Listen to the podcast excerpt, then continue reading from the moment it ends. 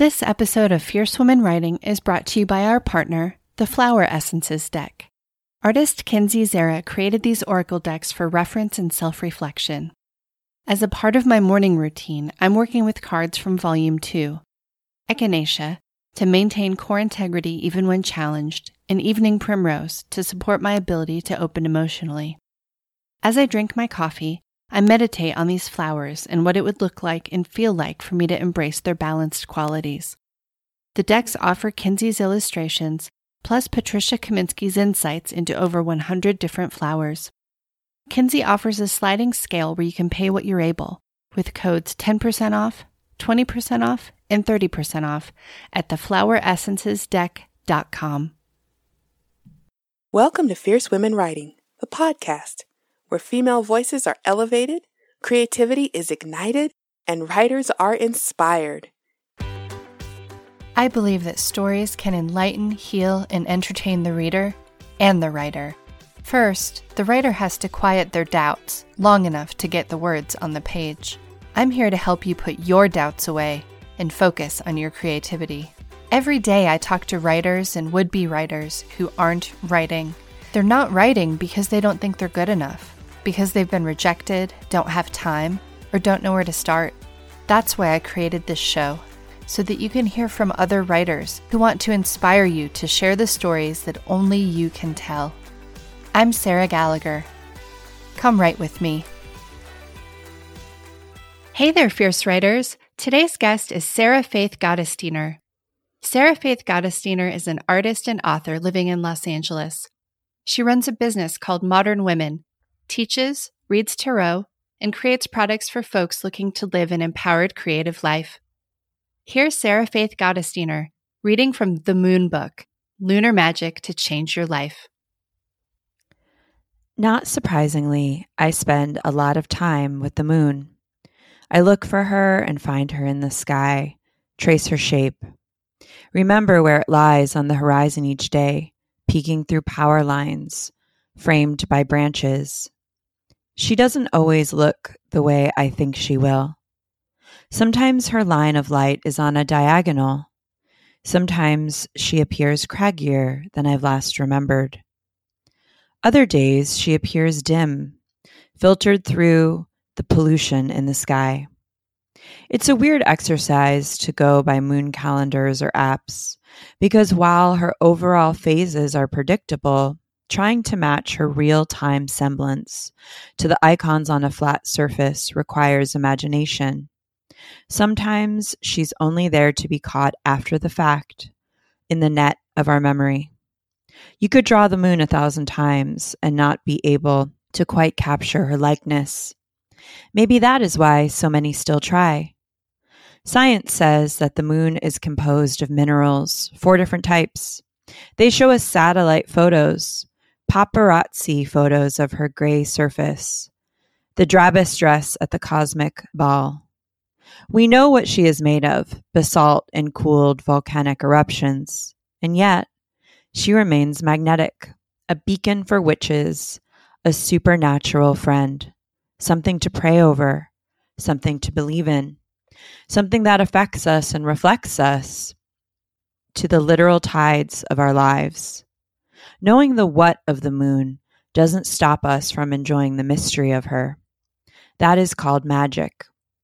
I wrote a book about the moon knowing it would be impossible, and to write it knowing that part of the process would not just be running toward that particular failure, but finding a way to joyfully splash about in the ocean of it, reveling in the futility of such a vast project. A book about the moon needs to be never ending, spun out of holographic spider webs installed inside of a suspended orb carved out of selenite by hundreds of ravens. A book about the moon has to be approximately 3,000 pages, made out of datura and motherwort, moonstone, and silver. A book for the moon isn't supposed to be a book at all. A 29 day opera unfurling over every continent, involving every earnest warbler who dares to dream, winged, hooved, or human, would be more fitting. A video of births and deaths and snakes shedding their skin and jasmine seeds unfurling under the earth, and live footage of whales migrating, all spiced together on loop, projected on the dark ocean water at night, with plankton and manta rays rising up to meet the surface light, and an underwater ballet would be more appropriate. I wrote this book because collaborating with the moon helped to save my life. How to repay a priceless gift. There are countless lessons the moon has taught me, and I've tried to fit as many of them as I could here. One of them being to pass it on, share frequently, put radical generosity into practice as much as possible, and also that each person's experience with lunar energy and their intuition is incredibly specific, titillatingly intimate.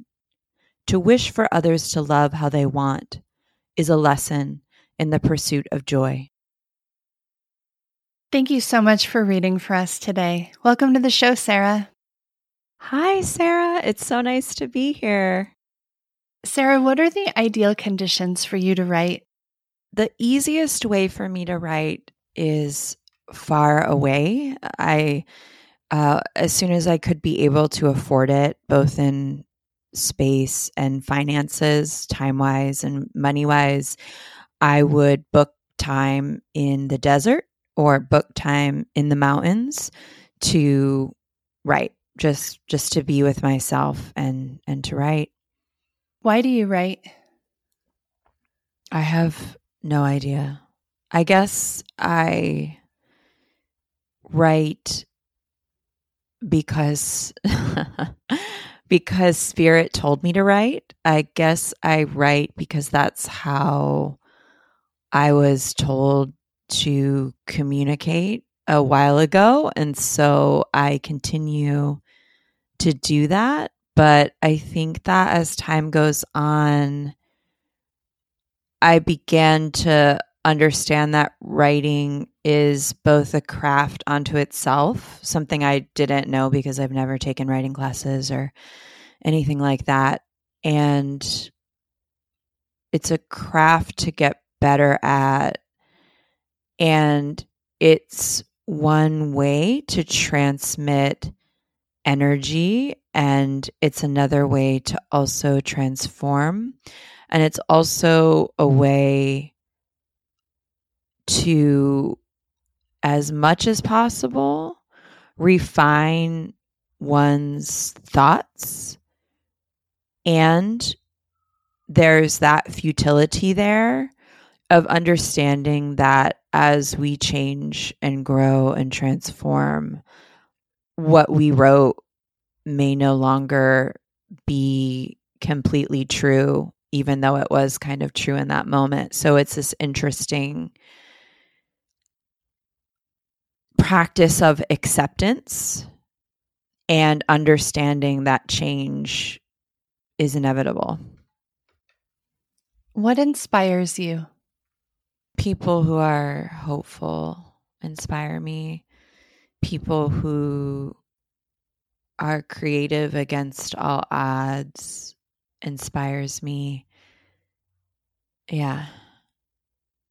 What are your best writing tips? I mean, I think I need to read a book. I don't like I need that advice. you know, writing writing is very difficult for me, so I don't um, it's not a it's not an easy it's easy when I channel it. So maybe that's it. Get back into get back into a channeling space. What is challenging for you about writing? First and foremost, I have ADHD. I have a learning disability, and I also have mild dyslexia.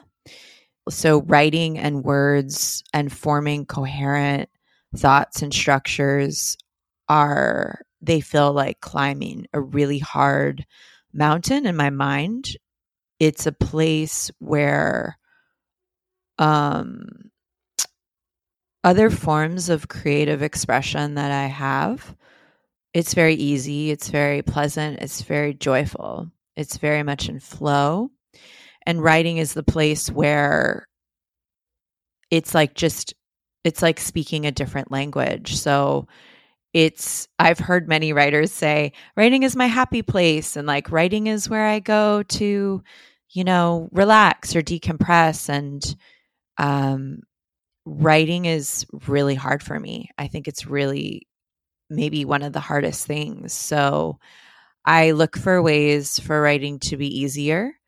Um you know that's sort of part of my my own practice with writing but writing is not and i think it's okay for me to say that like i also think that it's one thing i when i express this a lot of people are like oh come on but there must be a part of you that likes it or like well then don't do it and i think that's just such a weird response to someone i think it's totally fine to say that something is difficult for you and and try it and do it anyway. Like, mm. I just think it's so weird to be like, make it easy, or like, well, then don't do it if it's hard, or like, be, you have to be happy with everything that you do because like contentment is is a lot different than being happy and i do have times where when i'm writing just for me or when i'm journaling or when i'm channeling or when I'm just making like really not great poetry that no one will ever see, that's fine. But I think that also knowing that people are going to read what you write and be impacted by it or be critical of it or be engaged in it in a serious way means that I have to show up to my work seriously. And like I take that as a responsibility. Um, so yeah like i think it's okay to have an ambivalent relationship with something you spend a lot of time doing right like i know a lot of parents who have an ambivalent relationship with parenting or a lot of uh, you know chinese medicine practitioners who have an ambivalent relationship or a lot of healers mm. who have an ambivalent relationship with being a healer like I, I think it's just like we need to change how we're how we're framing things like like good, bad, easy. Like, I think that bliss is a state we want to reach once in a while. But I think that peace of mind and contentment and ways to manage difficult things uh, is is sort of where my head is at right now. What are your suggestions for someone trying to overcome a block? You just have to keep showing up. And that's kind of life too, isn't it? Yeah. You know, it's so funny. I know there's like so many books about writer's block, and I experienced writer's block writing this book. And I just had to keep showing up. And for me, uh, the Pomodoro method really helps. Time, putting a timer on things really help because, especially an ADHD brain, is like, I can do this for the next 15 minutes. You know, I can do this for the next 20 minutes. And then usually, once you sort of sit down and you've made peace that that's what you're going to do, uh, is really helps you get into more of a flow. You know, I think that there's an aspect of punishment. I think that if we're not feeling inspired, there's this like boot camp mentality of like, get through it, you know, just do it. And sometimes it sometimes you need to take a break. Mm-hmm. Sometimes you need to reread something you wrote a year ago. Sometimes you need to read what someone else wrote. You know, like we can be really hard on ourselves. And I understand that a lot of writers have due dates. And as someone who has due dates all the time, I understand. I also think that putting unnecessary pressure and stress on ourselves isn't going to coax out not just like the inspired part of ourselves, but just the part of ourselves that is like willing to sit down and write 500 words, right? So there's that too. What about editing and revising tips? Uh, you know, get a good editor. get a good editor have someone else read your stuff, read your stuff out loud, take time from it. Understand you're going to be editing probably three to five times. Um, understand you're going to get sick of your own work. Um, but really i think it's about if you're if you're lucky enough to have a good editor i've had very terrible editors and i've had absolutely fantastic, amazing editors. And I don't know that writers are also supposed to edit their own work with the same capacity in which they write it. Can you talk to me about the relationship between your physical and mental health and your writing? When I wrote a book that I wrote that's coming out this year, it was the longest amount of time I had ever spent with a writing project in my entire life which was which is to say you know about a year of writing and then about 7 months of rewriting and editing and revising. And i can honestly say that it negatively impacted my mental health writing the book was very hard mm. weirdly because i've written so many other books like this is like my ninth or 10th publication it just was I had this amount of time and I knew that it was going to be published with a trade publisher. So more people were going to be seeing it and so on and so forth. I think I learned quite a bit about what I needed to do in order to set myself up to have a, a good mental space. But um, I think it's I think it's I think being intimate with something and I think having so I'm a psychic and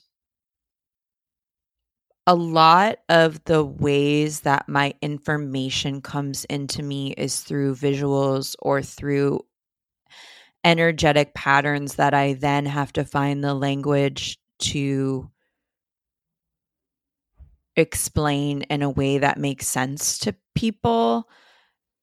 And so much of writing, if you're writing to try to explain something to people, is being really clear. And it's really difficult for me to be really clear. So I think I was, I haven't thought about this before, but I just think I was like in this struggle between what I felt and what I could download and the way that I had to explain it. So it created a tension, which then left me a bit a bit frustrated. So that's about all I can say about that.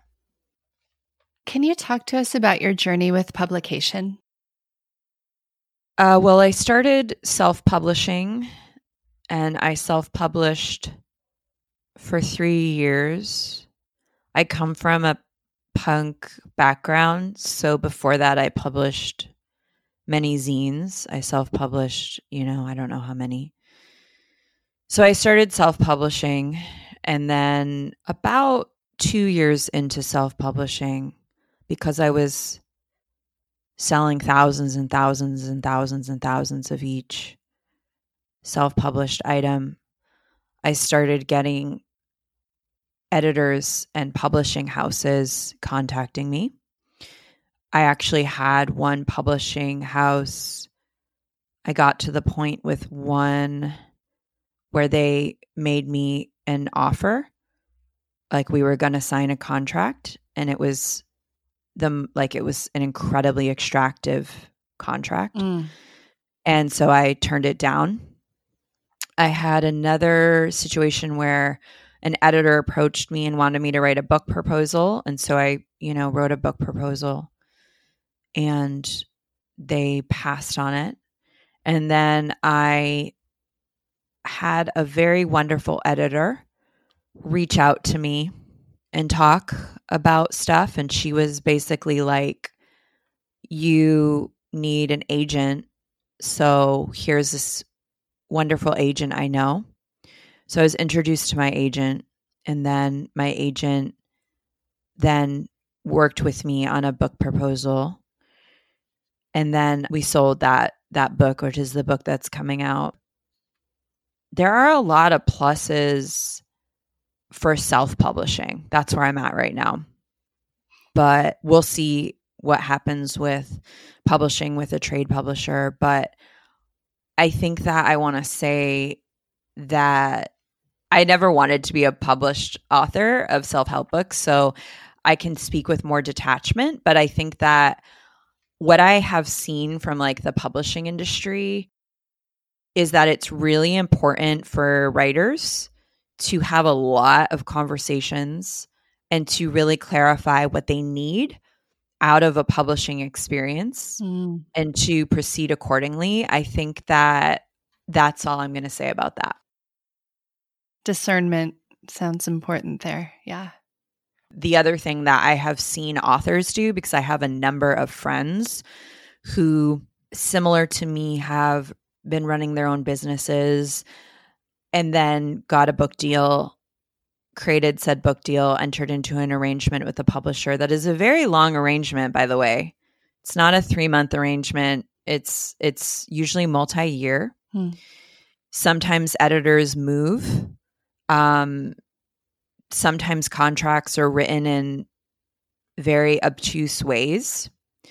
So anyone listening who's uh, you know publishing or wanting to publish, get a lot of lawyers' opinions, really, really enter into agreements protecting yourself, protecting your creativity, protecting your integrity, um, protecting your finances, protecting your intellectual property, all of the things. Um, because I've heard a lot of stories from writers who, you know, ended up in situations that ended up maybe serving them in some ways, but not in others. So I also think it's really important to think about what you want and need from a publishing situation um, and and sort of go from there. I think that a good relationship with your editor, finding an amazing editor that really works with you is key. And the other thing I'll say, and then I won't say anything else, I think like I I have a feeling because the name of this podcast is Fierce Women Writers. I have a feeling that most of the people listening might be women. I just have a feeling. So people who are socialized as as women, I think that like asking a lot of questions and asserting ourselves and advocating for ourselves, particularly in situations where we're made to feel like we're being given this like amazing opportunity I think that it's difficult for us to do so. But I actually think it's imperative. And I think that's the only way that like larger systems will change. So I just want to say, like, if you're if you're getting into a situation with a publisher, if you're getting into any long-term contractual situation with anyone, even if it's like a honeymoon phase in the beginning, it's really important to ask a lot of questions, protect yourself, and not be afraid to advocate for your needs. Who are some other women writers or creators we should be aware of right now? I'm going to say probably going to say writers who who people already know.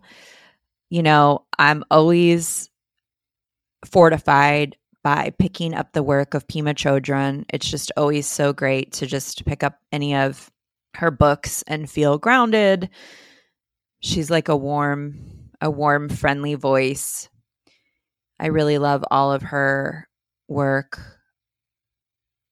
the other of course i'm sure many of the listeners are aware of but i really love adrienne maree brown. I really just am completely blown away with her writing. She has a wonderful blog that folks can check out and also her her actual books.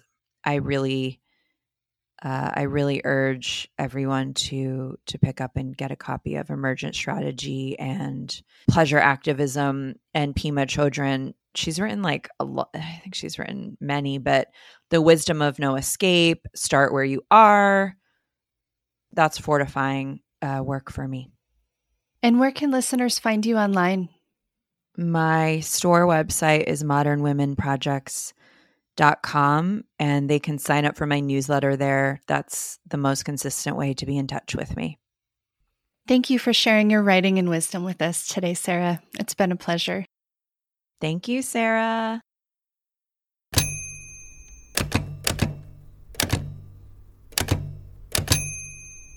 Now it's time for our writing prompt. Remember, the important part is keeping your pen moving. You can always edit later. Right now, we just want to write something new and see what happens. Close your eyes. Take eight slow, deep belly breaths. Out loud, name how you'd like to feel right now. Bring that feeling into your entire body. Now, put an eight minute timer on your phone and write by hand at least eight sentences that invoke that feeling.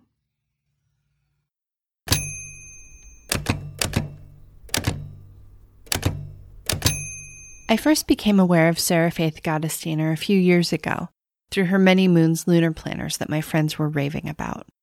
I started reading her insights and feeling my life move with the changes of the moon.